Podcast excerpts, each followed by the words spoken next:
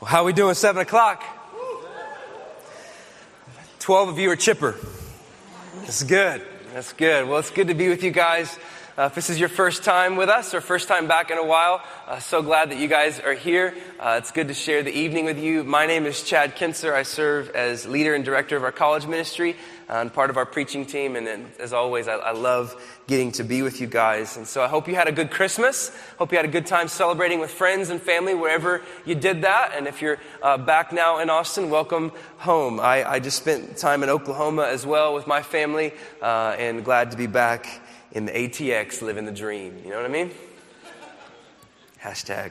Uh, it's the seven o'clock service. I've been preaching all day, so there's no telling what's going to happen, right? Um, and so, hey, listen, if you've been with us the past few weeks, you know that we've been uh, preaching through our Advent series, sort of leading us through the Christmas season, thinking about the coming of Jesus, called the True and Better. Jesus, the True and Better. We've been talking about uh, the way that all of the Bible points to Jesus. Um, and the fact that he fulfills all the promises that God brought to us from the very beginning when sin entered into the world, right? And we've been doing that by looking at several Old Testament leaders, uh, Adam and Abraham and Moses. Uh, we've been looking at them in the way that Jesus completes their ministry. And so, what I want to do tonight um, is sort of wrap up everything we've been talking about. I want to bring this series to a close. We're not moving on uh, from True and Better just yet. Tonight, I want to bring this thing to a close and really pull together everything we've been talking about over the last three weeks. And what I want to do is just as we're facing a new year, I want us to give, um, I want to give us some direction and things to consider uh, as 2015 is upon us, right? And so if you've got a Bible tonight, open up to 2 Peter uh, chapter 1. 2 Peter chapter 1, that's where we're going to be tonight. We're going to look at just one verse, a single verse that's going to sort of govern our time together. Uh, 2 Peter 1, verse 3. Uh, if you don't have a Bible, the words will be on the screen behind me.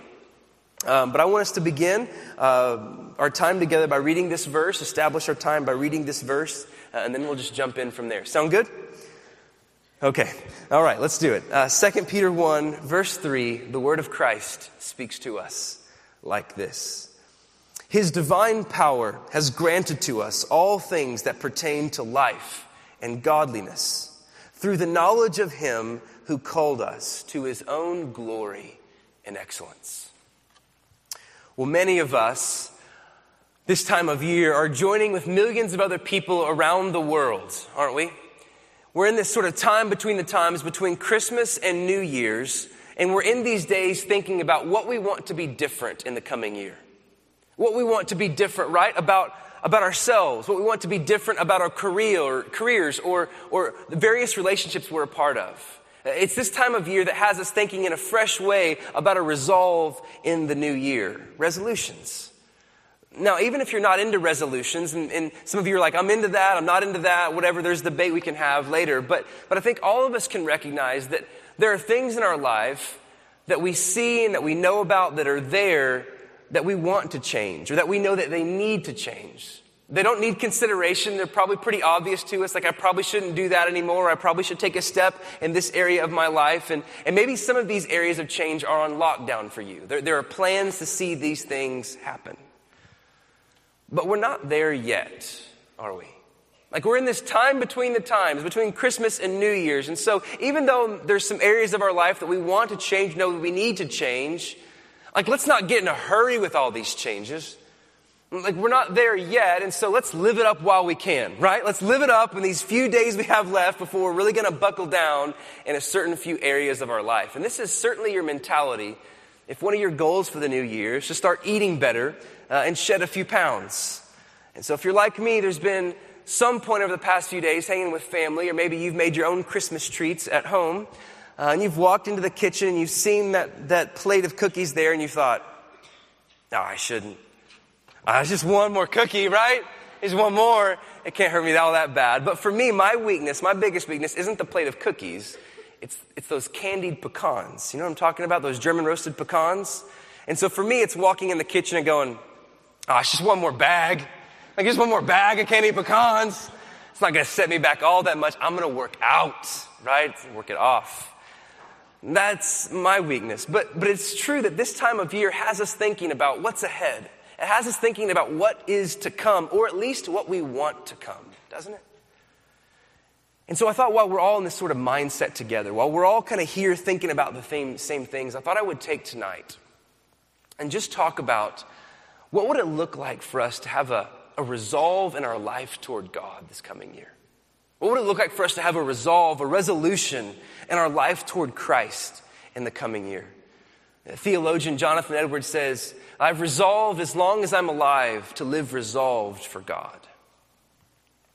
And so it's true that our resolutions, they have this unique ability to actually expose to us, reveal to us what it is that we value. I don't know if you've ever thought about resolutions this way, but they do. They have a unique ability to expose what it is that you value, what it is that you're concerned about, what it is that you're insecure about, even. Thus, the reason you want to make the change. And so think about this with me.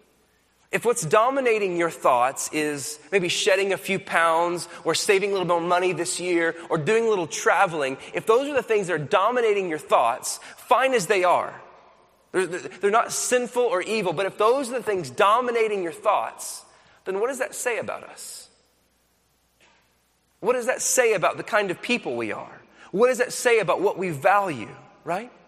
Like if it's those things that are driving your thinking, if it's those things that are consuming all your strategy and energy is how can I get that thing, then I think it would do well for us to stop and ask the question, what are we really trusting in for our hope? What are we really trusting in for our joy?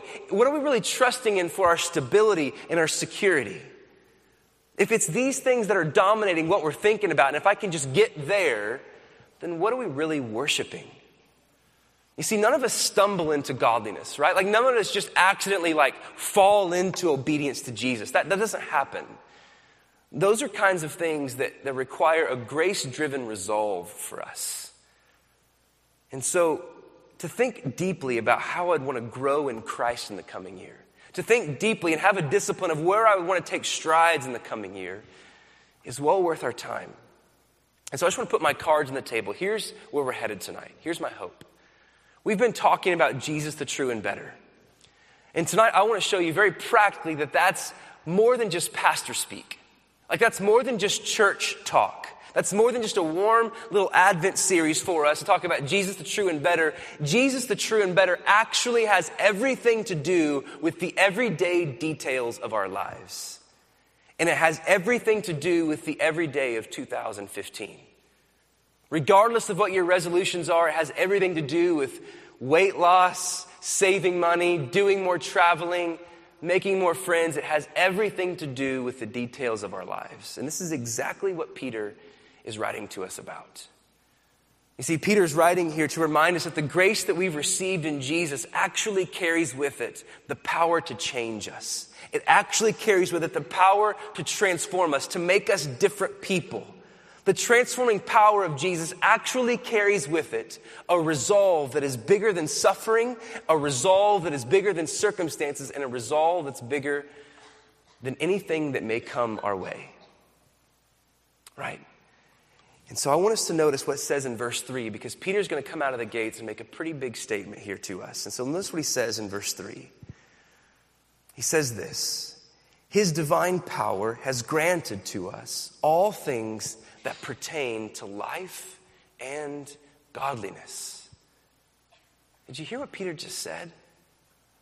You see, Peter starts into the meat of this letter, and he does so and he makes a sweeping statement. What Peter says here has massive implications on how you and I are to understand and to see all of life.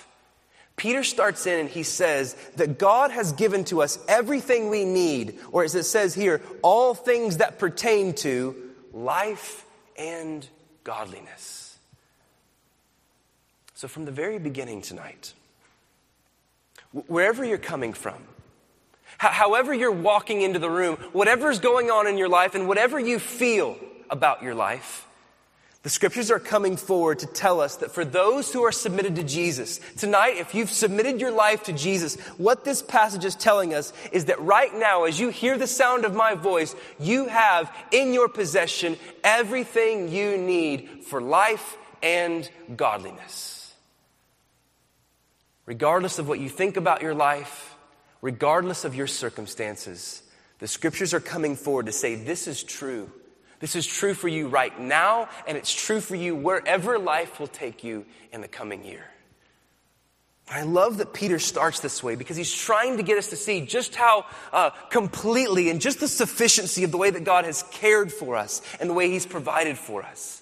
So, so when Peter mentions here life and godliness, it's not as though these are two separate buckets for him. Uh, these aren't two different categories. So, so life, when he says life here, what he means is the real stuff of life, the life that you and I live every single day. And that has everything to do with godliness. Because it's in the thick of real life that real godliness shows up. And so when Peter mentions here life and godliness, these two things are linked together. He's showing us just how holistically God has provided for us, but he's also doing something else here. When he mentions it this way, he's trying to remove from us any ammunition that you and I would have to put an asterisk by this verse. You know what I'm talking about? Like there's a temptation for you and I to read a verse like this. And though we wouldn't say it out loud, we, have we've, we've done church and we've played the game too long. We know you can't say these things, although you can. We just are afraid to. We think, we read a verse like this, and some of you are doing it now, and you won't say it out loud, but you've thought it in your mind. There's got to be something of an asterisk here. And you start saying, everything? Really, everything? He's provided everything that I need? Because I feel really lonely right now. So, not everything for all of life. I feel the pain of loneliness. Okay, everything that I need, really everything, because things are really difficult at home with my family and relationships. Doesn't seem I have everything I need. Others of you, you swing the pendulum the other way. And it's for you, you go, oh, life is taken care of. I get that. God can take care of my life, but for you, the asterisk comes on godliness. Surely God hasn't covered all of my godliness. Because it seems to me that He's still waiting on me to prove myself in some areas. It seems to me that He's still waiting for me to show that I'm really committed to Jesus for Him to accept me and approve of me, because often I feel that God isn't totally pleased with me, so surely all of my godliness can't be covered. Isn't this what we do? We'll come to a passage like this and we'll go, that seems too good to be true. I, I want to believe all that, but, but surely the Bible can't mean what it's saying here. But maybe you're coming into the room and you, and you go, No, I, I believe that. It's there. I see it. That's clear. I believe that. But maybe all of us could come around the fact that isn't it rare that you and I live with a sense that this verse is true? Isn't it rare that, for you that, that you live with a sense and a confidence that you're totally covered, that you're totally provided for, that there's an endless well of resource at your disposal? I think we'd all admit that that's pretty rare. Even if you believe this, your, your sense is, I got to grasp for stuff. I, I don't feel like I have everything all the time. I know that's true in my life. And so then we've got a problem, don't we? We've got a problem either with what the Bible is saying or with ourselves. You see, our problem is either that maybe the Bible, what it's saying, isn't true, or that you and I don't tend to value what God has provided in the way that He's provided it. So, the holiday season brings about a lot of joy, doesn't it?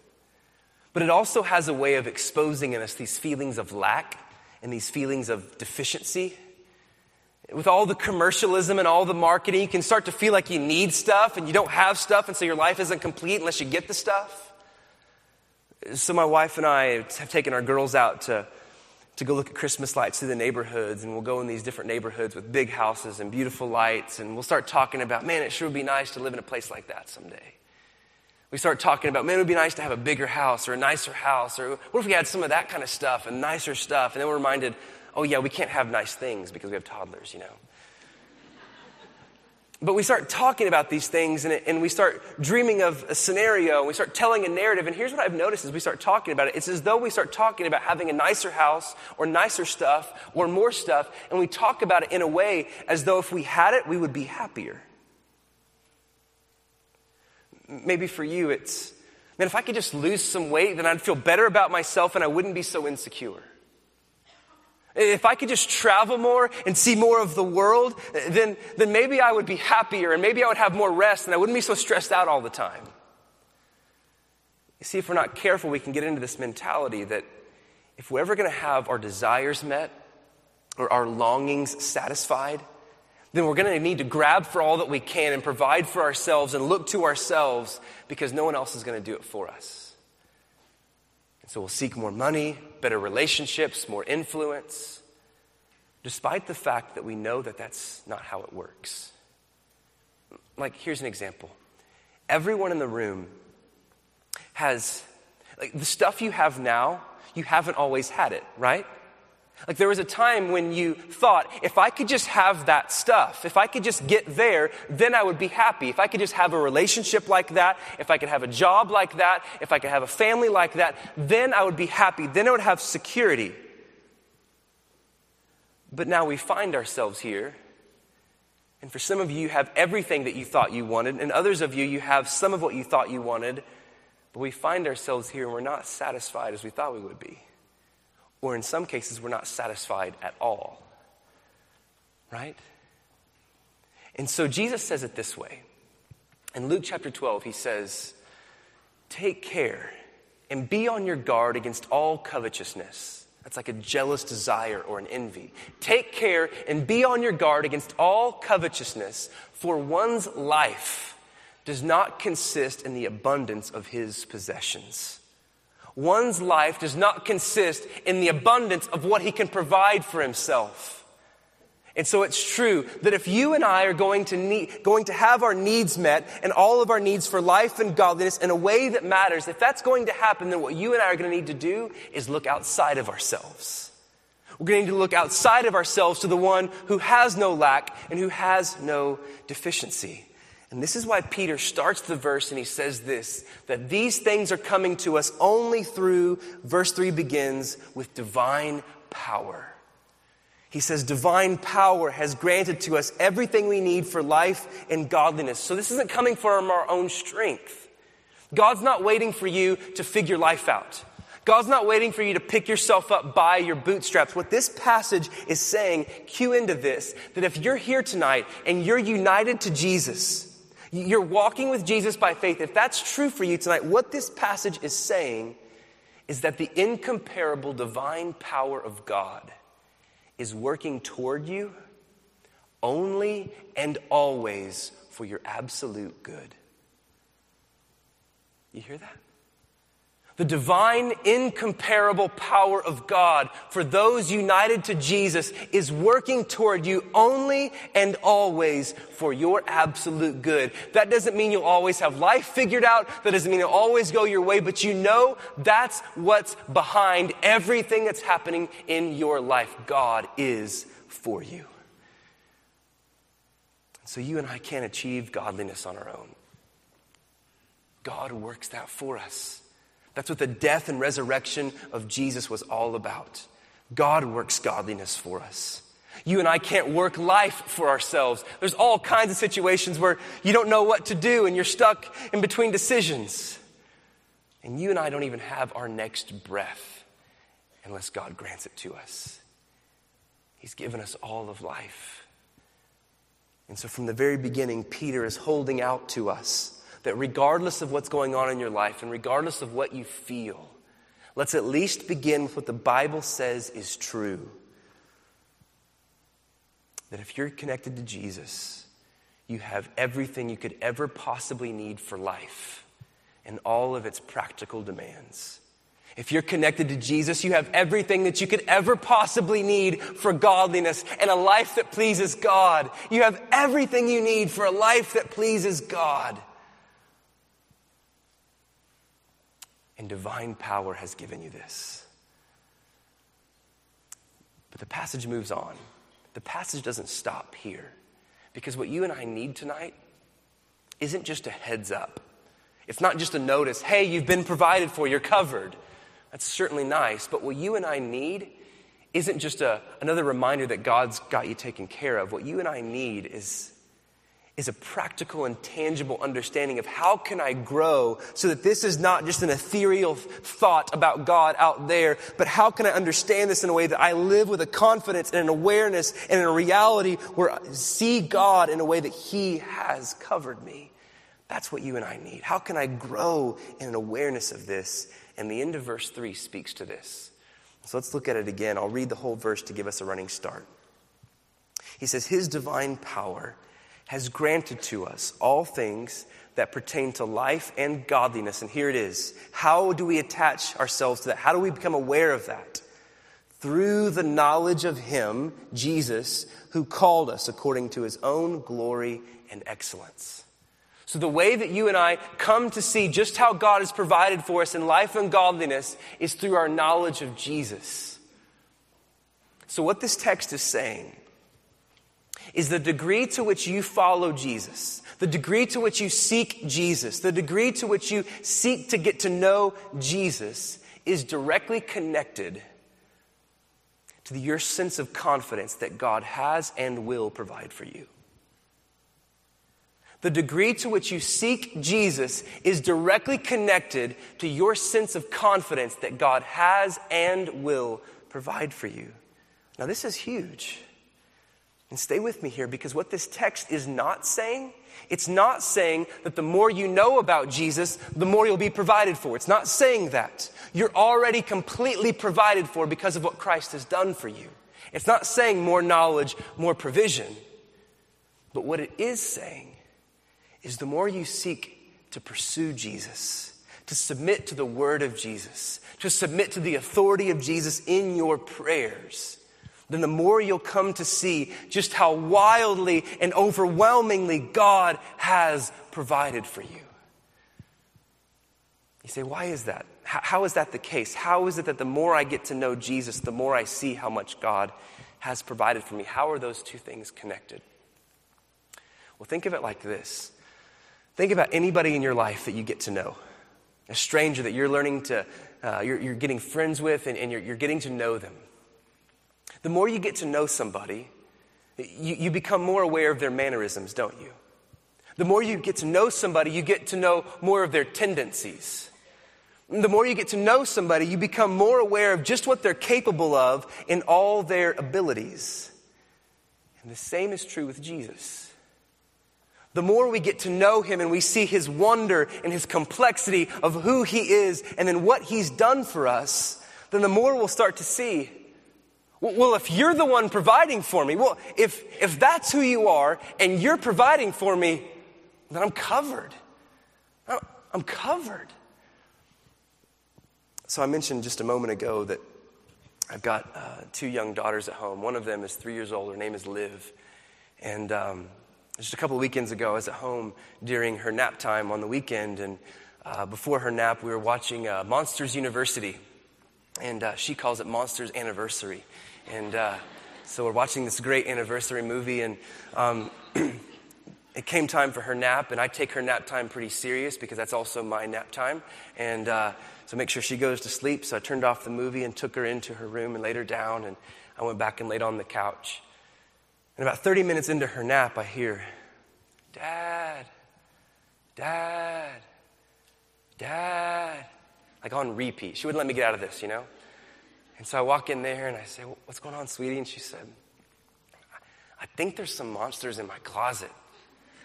I go open the closet and I go, No, there's not any monsters in here. You can go back to sleep. You're fine.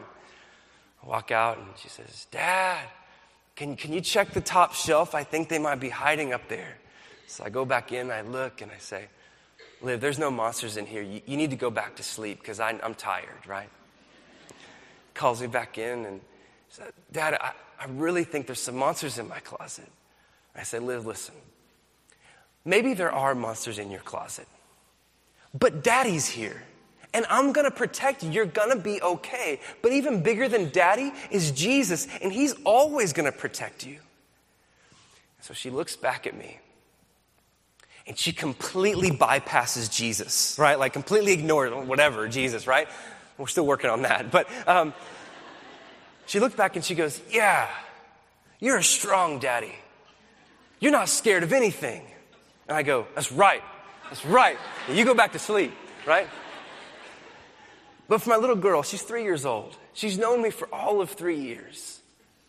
But the way she's gotten to know me as her dad, it was enough for her. For her, it was listen, if you're the one protecting me from monsters, if you're the one protecting me from monsters, then I'm okay. I can rest in peace. Let me take my nap, get out of my room, right? If you're the, then I'm covered. And that's a pale comparison of what's being said in this text. That's a, that's a small shadow of what's being said of Jesus. It's trying to get us to see Jesus in that way, our knowledge of Him, that if, if He's, if you're the one providing for me, like if you're the one covering me in all of life and godliness, then, then I'm covered. Then I'm covered. This is why we've been talking about Jesus as the true and better, because there's no one like Him. All things point to him. There's no one that can hold us like Jesus. There's no one that can provide for us like Jesus. Not Adam, not Abraham, not Moses, not anything this world has to offer even comes close to what he can do for those who would trust him. There's no one like him. There's no one like him like so so do you realize that God He's the only one who can provide all the needs for his people and never and never show any lack for having done so. You ever think about that? God is the only one who can cover all the needs of all of his people and never show any diminishing in his resources for having given away so much. So, just as an example of this, the righteousness of Jesus. The righteousness of Jesus is so great that he's able to pay for your sins, compensate for your unrighteousness, then make you righteous before him. All the while, he never becomes any less righteous for having given away his righteousness to you to cover for your unrighteousness. He never becomes any less, he never loses any of his righteousness for having covered up so much for you. And that's just you. Expand that out now to all people in all times and all places who have trusted in him. And yet he's never diminished a single ounce in his righteousness. And so, if this is the God providing for us, if this is the Savior covering me in all of life and all of godliness, then, then I'm covered. And so, this is why our knowledge of Him is so significant. Because the more we see the wonder of who He is, the more we see the extent to which He has covered us. And so, for all of our planning, for all of our strategizing, and for all of our making resolutions about losing a little weight, having a better body image, for all of our resolutions about maybe saving more, having more in the bank, or, or doing a bit of traveling, they're all great so far as they go, but I think we would do well to recognize that those things aren't able to do for us all the things that we typically look to those things to do for us, to meet all of our needs, because they're not our end. They can't define us. They can't hold us. They can entertain us for a while, but they can't hold us. But Jesus, our true and better, He defines us you and I discover who we are in Him so that you're not who you think you are and you're not who others think you are or think about you. You are who Christ says you are. He declares the truth about you as your maker, as your redeemer, as your savior. You're defined in Him. He gives you security, He gives you worth. So those things aren't coming from what you and I look at when we look in the mirror. Our security and worth doesn't come from what we see when we step on the scale, what we see when we look in the bank account. It doesn't come from boarding, boarding passes worth bragging about. It doesn't come from those things. Our security and our stability are found in Him so that He's my security. He never leaves me or forsakes me. He's the same yesterday, today, and forever. He never can be separated from me because of what He's done for me. Romans chapter 8. He's also my worth. He's, he's my worth because he saw fit to bleed out and die for my sins, resurrect from the dead, give me his spirit that I might be renewed in the image of God. He considered me worth it. He's my stay. He's my comfort. He's my joy. Psalm 16, in his presence is joy forever, the fullness of joy with pleasures forever at his right hand. He's my strength. Psalm 73, my heart and my flesh may fail, but God is my strength and my portion forever. We could go on and on and on. He's our true and better. And so, what good would it be for us? Let's just say we came back to this service one year from now. And all the resolutions we wanted to make, all the things we wanted to change, and everything that we wanted to happen happened. But we gained no more love for Jesus in the process. You went on every trip you wanted to go on. You've got a fatter bank account. you have got a better body image. You've got all of it but you have no more love for Christ, no more obedience to Him, no more holiness, would that bother you? Would it bother you to gain what the world could offer but have no more of Jesus? Would that affect you? Would it affect you to have everything you could ever want but have no more of Jesus? Would that be okay with you?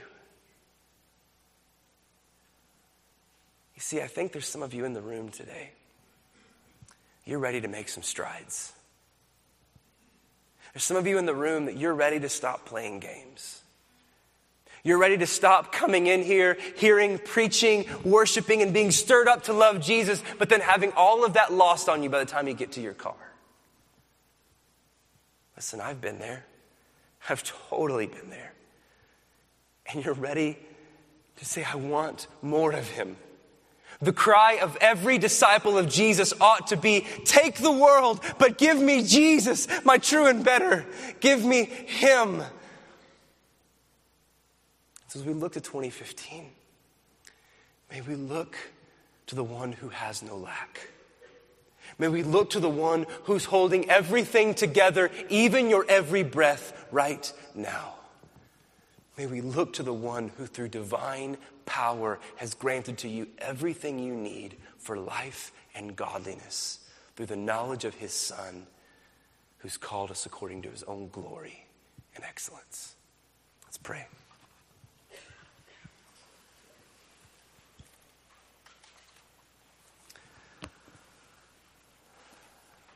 Father,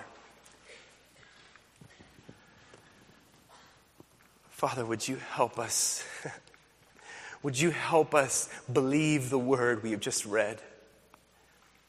That it's true regardless of what we feel, regardless of our doubts, regardless of our pain or suffering, though it's much at times. That you haven't left us or forsaken us. That you've really given us everything we need for life and godliness. God, would you help us to believe that? And would you help us to believe that you're really better, God? Would it be a prayer that we would be willing to pray, take the world, but just give me Jesus? Just give me Jesus. Father, give us your Son. Give us more of your Son. Holy Spirit, help us love your Son. Would that be a prayer that we would pray? I don't know what that might cost, but Father, your word tells us it's worth it. Holy Spirit, would you grant us the gift? Father, by your Spirit, would you grant us the gift in the coming year of loving Jesus? Would you grant us the gift of being able to come to this service a year from now and be able to say, I love Jesus more. I see him. I love him. I'm, I'm coming around him with my life. I want to follow him. I want to proclaim him. Holy Spirit, would you help us see the worth and the value of Jesus? We have all we need in Him. Jesus, we pray these things in your strong name because you're worth it. Amen.